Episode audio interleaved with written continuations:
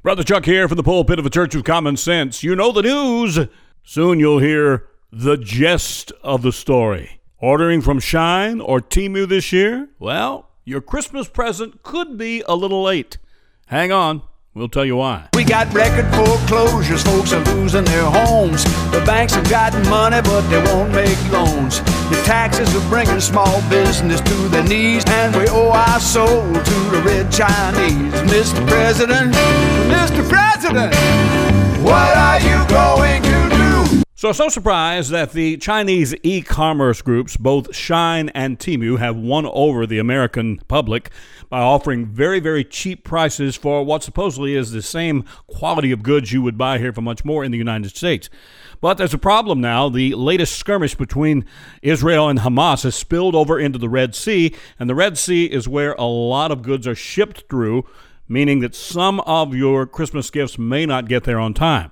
Now, that means, of course, that people are looking into the whole situation, and it's just another reason for people to criticize both Shein and Temu here stateside for their low prices. A lot of them are saying that the problem is they have too low prices, and they wonder how they can price things so low. We sent our resident authority on everything, L.I. Dontknow, to check on the matter, and he filed this report. Hmm. As you probably have guessed, baby, a lot of our listeners make use of these uh, platforms to order goods, uh, you know, for people that they have on birthday list or Christmas list or things like that. Right. But both Temu and Shein have come under fire for having such cheap prices, Mm-hmm. uh, which caused some people to look into how they can price things so cheap. Exactly. And a lot of people are saying it's because they do the improper thing, Mm-hmm. and uh, they have both faced accusations of forced labor on the younger set. Oh, no. In other words, they have children doing work that adults should be doing. I see.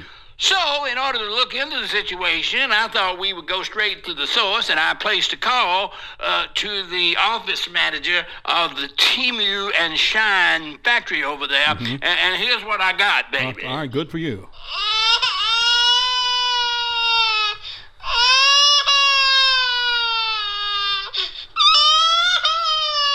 Oh. I believe the results speak for themselves. Uh-huh. Uh, resident authority on everything. Hell, I don't know. I- I'll see you later, baby.